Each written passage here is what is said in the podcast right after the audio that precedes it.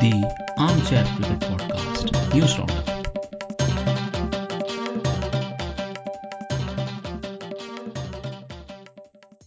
Hello all. Welcome to another episode of Armchair Cricket Podcast, a podcast focusing on Test cricket by armchair critics of the game. I'm your host Ajit, and this is a digest episode where we will take a look at some of the exciting news from the IPL 2020 tournament, which has just about reached its halfway stage today and uh, some COVID related news as well as some off-field cricketing news. I'm just recording this episode after the match uh, between RCB and KKR which uh, RCB won comfortably. So if you were to take a look uh, at some of the interesting matches that happened during the week, so we know that you know with this win RCB have taken the third place. So before we take a look at the table as well, there have been some very, very interesting games throughout this uh, week, as well as some very, you know, predictable ones. So, for example, the week started when Mumbai, you know, led by Boult, comfortably beat uh, SRH. This was a one-sided game.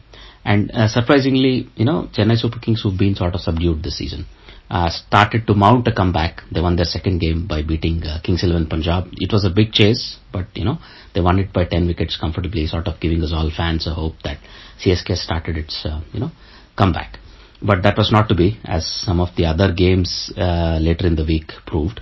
But in the meantime, when we talk of more, you know, predictable or one-sided games, Delhi Capitals, who, you know, sort of look like the form team so far, beat RCB comfortably by 59 runs. And then Mumbai Indians again beat Rajasthan Royals comfortably. Uh, then came the series of, you know, unexpected results.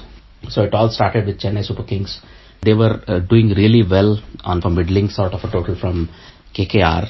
But then you know, Dinesh Karthik must be given a bit of credit here because of the way he bowled the spinners. And once Ambati Rayudu got out, I think, uh, yeah, it must be said Chennai choked and they lost by 10 runs. Um, similarly, you know, Kings 11 uh, Punjab again uh, in a game against KKR. They had clearly won the game. They needed 21 runs of just 19 balls, but they had two set batsmen and nine wickets in hand. But somehow they managed to mess that up and uh, they lost to KKR here again especially you know the performance of Narayan in that game was very very crucial as well. Then began these uh, last, let's say the four uh, very crucial matches, the double headers over the weekend on Monday. So in the first of those, Royal Challengers Bangalore beat CSK, sort of, you know, CSK, RCB in, a, in another cricketing podcast. Uh, it's called the Cricket Kannadiga podcast. The hosts called it the Kaveri Derby. So in the Kaveri Derby, RCB beat CSK and sort of CSK's run was halted again. And it was not a very tight contest, it must be said. And uh, sort of RCB came out on top very comfortably. Even though they had a very middling sort of a total, they were guided there by their captain Virat Kohli, who made a 90 of just 52 balls. He was sort of run a ball up to his 30, 30th, 32nd ball. But then on, he accelerated very smoothly in the last four overs. And then he had some help uh, also from Shivam Dube at the end. And the bowlers proved uh, too tough for CSK because again Rayudu made a telling contribution but he could not lift his run rate when it uh, came to you know picking up the pace as Kohli was able to. And then Dhoni made 10 and Jagadeesan, who was playing his first game for uh, CSK this season made 33 but again he could he couldn't pick up the pace and he was out. So following this game again uh, Tewatia who seems to have developed a knack for you know uh, pulling uh, the coals out of fire as far as uh, Rajasthan Royals are concerned. Again, him along with Riyan Parag, one of the stars of tomorrow as far as Indian cricket is concerned, pulled the coal out of the fire for Rajasthan Royals as, uh, you know, they beat Sunrisers Hyderabad on a very, very sluggish pitch. At least Sunrisers Hyderabad looked like they were going to win the game very, very comfortably. Only in the last three to four overs, they not only picked up scoring, Parag and Tewatia, but also, you know, looked very comfortable doing it. This too against some very, very uh, Uh, good bowlers, it must be said. So, for example, Khalil Ahmed, who had a very good day until that point, became very costly. Same for Natarajan, and so on. This was sort of unexpected because what these two did well was they played out Rashid Khan, who was really, really bowling well. He finished 4 overs 25 for 2 in such a high scoring contest. But they played him out. As a result, you know, they knew which bowlers they wanted to target and they did that very comfortably to win the game. And then the last two games, so Mumbai Indians again um, won a very, very close game against um, Delhi Capitals. So these two are indeed the top two place teams currently. But of these two, Delhi Capitals, you know, they're running on the youthful energy that their team is full of. And I think many players like Hetmyer, who's being coached by Ponting very closely, he says, are benefiting from the team environment and you can see them gel very nicely together and well, they were only able to put up um, a middling sort of a score, 162, but given that they have some very incisive fast bowling, it could probably not have been very easy to chase. And so it proved because how far ahead of the game Mumbai had gotten, two of the last three overs were bowled by Rabada and Nortje and they pulled the match back, giving seven runs in the last over to Stoinis, who's become the sort of the magic card, or the ace as far as uh, Delhi Capital scores with the ball at the end. But you know, uh, Pollard stayed at the end and his experience, and then Krunal Pandya hit a couple of you know cru- crucial shots, and that took Mumbai home in the last over. So it was a very thrilling sort of a match, but Mumbai proved too strong because I think at the end Delhi Capitals could have done with 10 or 15 more runs. But yeah, uh, they already had a reasonable total, but they couldn't, let's say, win the game from that. Then we come to the last match of the first half of IPL. So at the end of this game, the game between RCB and KKR, uh, all teams have played seven games. So in this game, again, RCB were sort of looking at a middling sort of a score. You know, after 12 hours, I remember tweeting they were um, looking to, we predicted at least to have scored somewhere between 148 to 155.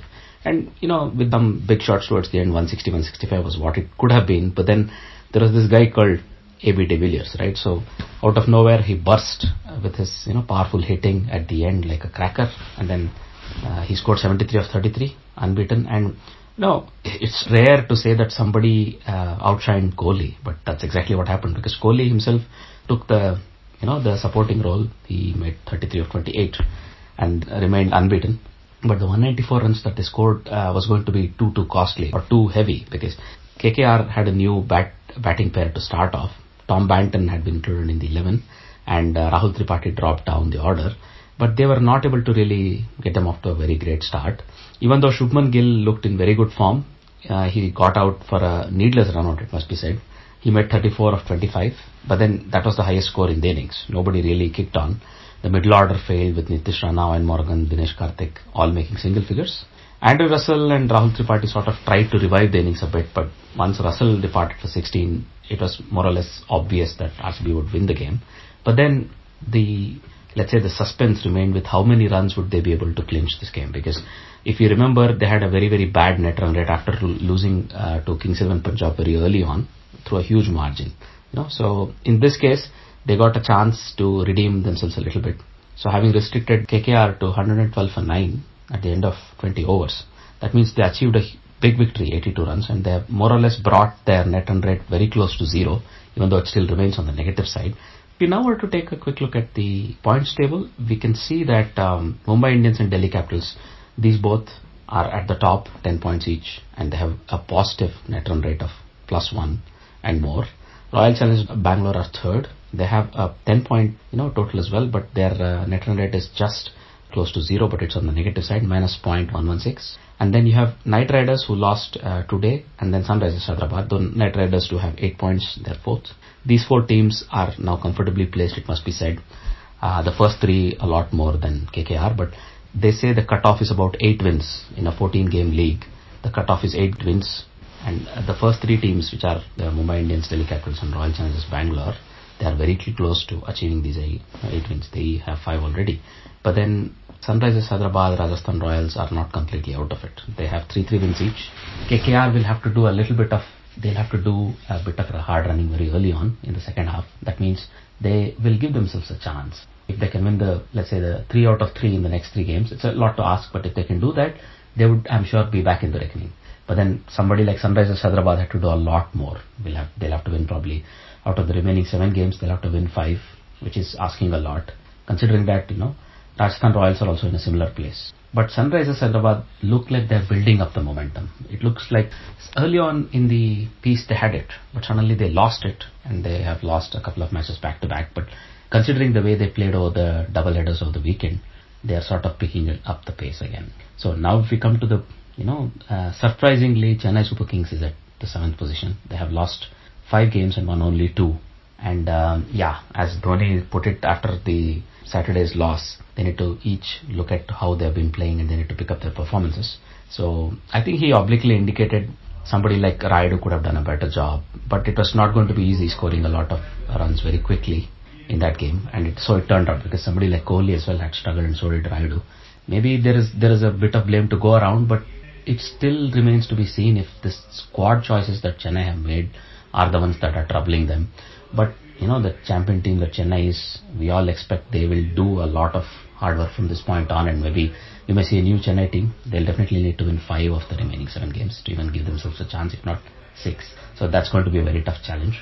The last place team is Kings 11 Punjab who have just won one game and have lost six. And that basically means they have to win all seven games to even stand a chance of qualifying for the, the qualifiers or even knockouts. So in this case, it looks really impossible for them, but you know, stranger things have happened in cricket. There have been teams like Pakistan who have come back from the dead to win World Cups or Champions Trophies, and therefore you never write a team off in such a long tournament. So maybe they pick up a bit of momentum, a couple of easy wins, and then they get all the wins they need. So all of this remains to be seen. So a lot of exciting cricket coming up as well as IPL is concerned. But if you were to take a look at some of the off-field IPL news, in a bit of very serious news, it looks like one IPL player has reported an alleged corruption approach. So uh, the suspicion is that this may have come through an online source because currently the tournament is being held in the United Arab Emirates and because of the corona conditions, we know that the players are in a bio bubble and it's very difficult to approach a player for some third party who's not actually approved to be in the place. So it looks like it might be an online approach. So the BCCI anti-corruption unit, ACU, has been alerted about it and they're working on it. It looks like they have also been aware of such, let's say they had been expecting such approaches, so they're monitoring the situation. It looks like we'll get to know a bit more in the upcoming weeks. So clearly the name of the player or the team has not been revealed and may not be revealed, but let's see how the news story unfolds. In, in a bit of injury related news from IPL. So Amit Mishra, who I know injured his finger trying to take a catch earlier this week, has been ruled out of IPL 2020 due to the finger injury.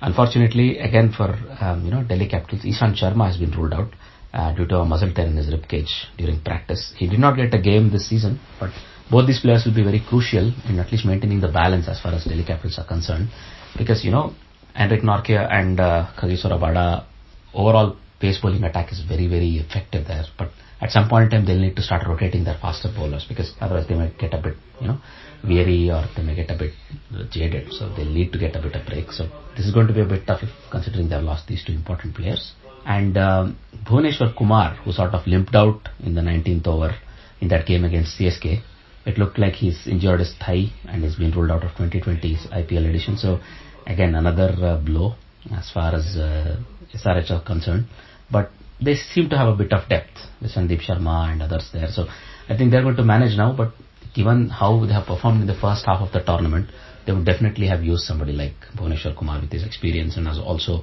you know, he can bat a bit. So that could be a bit of a problem. Uh, when it comes to DC and Delhi Capitals, it looks like their troubles are not over because Pant has suffered a minor hamstring niggle. This happened in the weekend doubleheaders and has been ruled out for a week. So you know, he's a very crucial, crucial part because he's a left-hander. He is able to hit out and he plays in the middle order and of course he's also the keeper. So again, the balance of the upcoming few games for DC will be a challenge. I think they're going to manage and because they are on the top of the table, even a couple of reverses in between, they'll be able to pick up once their entire squad is again available to choose from. In the meantime, Gayle, who actually has not got a game for Kings 11 Punjab, but he was actually uh, suffering from food poisoning. Therefore, he couldn't play their last game. So, the coach of Kings 11 Punjab, Kumble, revealed this in an interview post-match. But looks like now Gayle has recovered and will be available for the remaining games. So, it looks to be seen whether Kings 11 Punjab, who have the highest scorer in the league so far, KL Rahul, also a very successful opener along with him, Mayank, whether, you know, they'll want to separate these two or maybe Gayle can play at one drop. It remains to be seen how it goes. But somebody with his experience and his firepower being available is always good news. Not to forget that this guy can also bowl a few overs. So it's, it's going to be very interesting. If you were to look at some of the other news also IPL related, so we have um, you know the Women's T20 Championship or the Women's T20 uh, League that's going to start off towards the end of the IPL season. So the three teams are confirmed that they'll be playing and as much as 12 uh, foreign players, foreign women players will also be participating.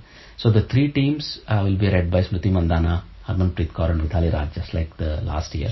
So these three teams will be called Supernovas, will be led by Harmanpreet Kaur, uh, Trailblazers will be led by Smriti Mandhana and Velocity which will be led by Mithali Raj. So there'll be three league games followed by a final. So the dates will be November 4th to November 9th and it's going to be very interesting to see, you know, Thailand, who also has one of uh, representatives being selected. So it's going to be very nice to see, you know, a lot of women international stars also taking part uh, on this side-by-side tournament with IPL. So let's see how this unfolds. So I think the plan is already set in place where they'll be arriving in Mumbai, they'll be undergoing some quarantine, then they'll be flying to UAE. The plan has been set about in such a way that the final will be played in the morning uh, before the men's final. So this is always a good move and in spite of some corona related problems, it looks like at least this initiative has not been shelved and this initiative continues. So this is a very important step every year as far as women's cricket is concerned, this and WBBL. So these two tournaments have to go on and we one day hope there will be an equally engaging and an equally large women's IPL tournament or women's T20 challenge that will go on. So let's see how it unfolds in the coming years. In a little bit of disappointing news once more, it looks like uh, four people have been arrested uh, by Bangalore police in relation to betting. Uh, that's uh, related to the ongoing IPL tournament. Uh, we know that this exists uh, sort of under the surface as far as you know Indian society is concerned, but this betting has to be rooted out, or at least if that can't be done, you know they say if you cannot beat them, maybe join them. That's a that's a weird thing to say as far as betting is concerned, but maybe it's time the Indian government considers um, legalizing it and takes control of how it's done, like how it's done in many countries in Europe and America.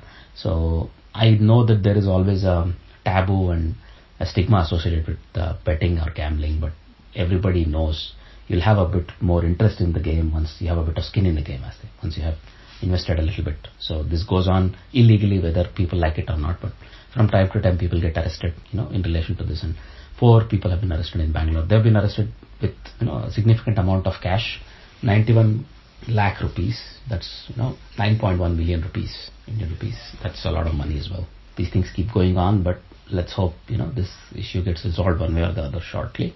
Uh, going on, if you were to take a look at some of the non-IPL news, so if you were to look at the COVID uh, situation, so we know that uh, as far as Netherlands is concerned, we are now at the peak of the second wave. We really hope it doesn't climb any higher because it's currently more than six and a half thousand infections each day, new infections each day. So we are really cresting the second wave here and we really hope the wave dampens in the upcoming days and weeks. But when we look at the cricketing world, we see, for example, one Pakistan women's player has tested positive for uh, corona in an ongoing high performance camp in Karachi. So the player and couple of other players and support staff who have been interacting with her have been uh, isolated and uh, you know, they are being monitored currently.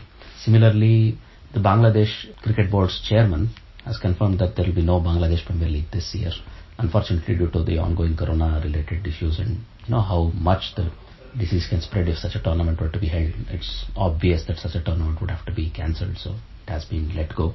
It's again not a nice thing because it's always very good these sort of tournaments for regional cricket development. So it remains to be seen maybe if they are always, uh, you know, still with hopes that they would like to, let's say they planned some T20 matches between Asia 11 and World 11. So they are still planning to hold that. Maybe at least that can be done in place of a full-fledged BPL. Uh, that's always a good thing for Bangladesh cricket. And uh, when we were to take a look at a bit of positive news, so we had discussed in one of our earlier episodes that Zimbabwe planned a trip of Pakistan, so this is going to go ahead. So Zimbabwe will send a you know a monitoring team to take a look at the conditions before the team arrives. We have now gotten a clear idea that the government had gotten okay and they have selected a squad. Uh, the Zimbabwe Cricket Board has gotten okay from the government and they have selected a squad. And also, you know, the itinerary is coming out. So, you know, we'll be probably getting to see some cricket in Pakistan from 30th October and uh, with three ODIs, which will happen um, in Rawalpindi instead of Multan as it was earlier planned, but the T20s will be hosted in Lahore. So shortly after these three T20s, it's expected that the four remaining games of the Pakistan Super League 2020 edition will also be completed, again in Lahore. So a lot of um, you know good news as far as cricket fans in Pakistan are concerned. It has come to our notice that Afghanistan opener Najib Tarkai, Najibullah Tarkai has passed away due to a road accident. So he had gone shopping and while crossing the road he was hit by a car and even though he was taken to the hospital and underwent emergency surgery, he did not survive the accident. Our uh, condolences to his family and friends. It's been a few days, we understand, but somebody who was already represented Afghanistan in nearly 20 games and uh, you know in a very bloom of his life to have lost his life to a road accident is very very unfortunate. So uh, we wish his family and friends can recover from the shock and loss and our condolences to them. In similar, you know, sort of um, rounding up of such a news, Dean Jones, who had passed away, we had discussed this in our previous episode. So he was given a farewell by his family. Only there were 10 members allowed. But he was given with a farewell lap of MCG, his favorite MCG, Melbourne Cricket Ground. So wherever he is looking down from, I'm sure he'll be very happy. Moving on, if you were to take a look at some of the other news, we know that uh, you know, there have been other tournaments that are wrapping up so, for example, the T20 Blast in UK, the finals was due. So, in the finals, Surrey were beaten by Nottinghamshire in a low-scoring affair in the finals. That was also rain affected. It was reduced to just 16 overs aside. So, Surrey, who are very, you know, very powerful batting lineup, they could not replicate the form from earlier in the tournament. They were only able to make 127 for 7 with the skipper of Nottinghamshire, Dan Christian, taking 4 for 23. Also a couple of catches he took. So when it came their turn to bat, Nottinghamshire were in a bit of trouble. They were 3 for 19. But from there they recovered thanks to Ben Duckett. And then towards the end, uh, Dan Christian came in and hit a few quick runs and they won the finals comfortably. So congratulations to Nottinghamshire for winning the T20 Blast. In the last international games that happened, uh, Australia women versus New Zealand women, there was a ODI series going on, but the Australia women won the ODI series 3-0 comfortably but at the same time they have they have made a very special achievement as far as cricket itself is concerned and definitely something really special for women's cricket. That is that they have um, equaled the 21 match winning streak that Ricky Ponting's 11 in the early 2000s had set up in ODIs so now they have equaled that. So they have won 21 ODIs in a row and the next time they take field they'll probably be looking to beat this record. So they did this as they beat New Zealand team 3-0 we know that there's been a lot of trouble going on in uh, the uh, South African uh, cricket circles with uh, a forensic uh, report of their finances being compiled. Uh, a few things from this report has come out and we can understand now why you know CSA was always very very uncomfortable. It looks like Thabang Moroe, the recently fired uh, chief executive, is very heavily implicated. But he's not the only one near the top of the chain that was very heavily implicated, unfortunately. So, you know, when you look at it, it's very tough to say if this one person is given all the blame but when you look at it, it's also very clear many others may have been involved and as a result there may be many big names in South Africa's cricket uh, ruling fraternity who maybe have to held responsible. So also at least as far as CSA is concerned, they are pledging that they will be making this report available to the authorities, at least to, through the courts of South Africa, so that if any actions need to be taken, they can be taken, but they are asking for a bit of time to set their house in order before this happens because whenever such cleanup happens, there'll be a lot of lot of uh, disturbances, and maybe uh, if this house is not sound, it's like a big hurricane coming, and if the house is not sound, it may be blown away. So as a result, they may want to be a bit careful here. So that's why they're probably looking to stabilize themselves before the full full uh, blast from these reports hit them. So in another slightly let's say disappointing news. It looks like FICA, the Federation of International Cricketers, the body that represents international cricketers, is ready to go to battle with ICC because the players have requested FICA to take this up with ICC because some of the revenues that ICC actually makes through its deals with third-party partners and other commercial partners while using the names and also images of the players. This revenue is not distributed to the players. So that means ICC is earning it. But even uh, some part of it is not distributed to the players themselves. Especially when it comes to women's cricket, it's very obvious how marketable women's cricket has become recently. And if this is not allowed to be disputed to the players, it doesn't seem right. So it looks like there has been no, let's say, agreement between uh, FICA and uh, ICC, and therefore it, we might see them at loggerheads shortly in courtrooms. So we really hope it doesn't come to that and they reach a settlement outside of courts and some sort of sanity prevails.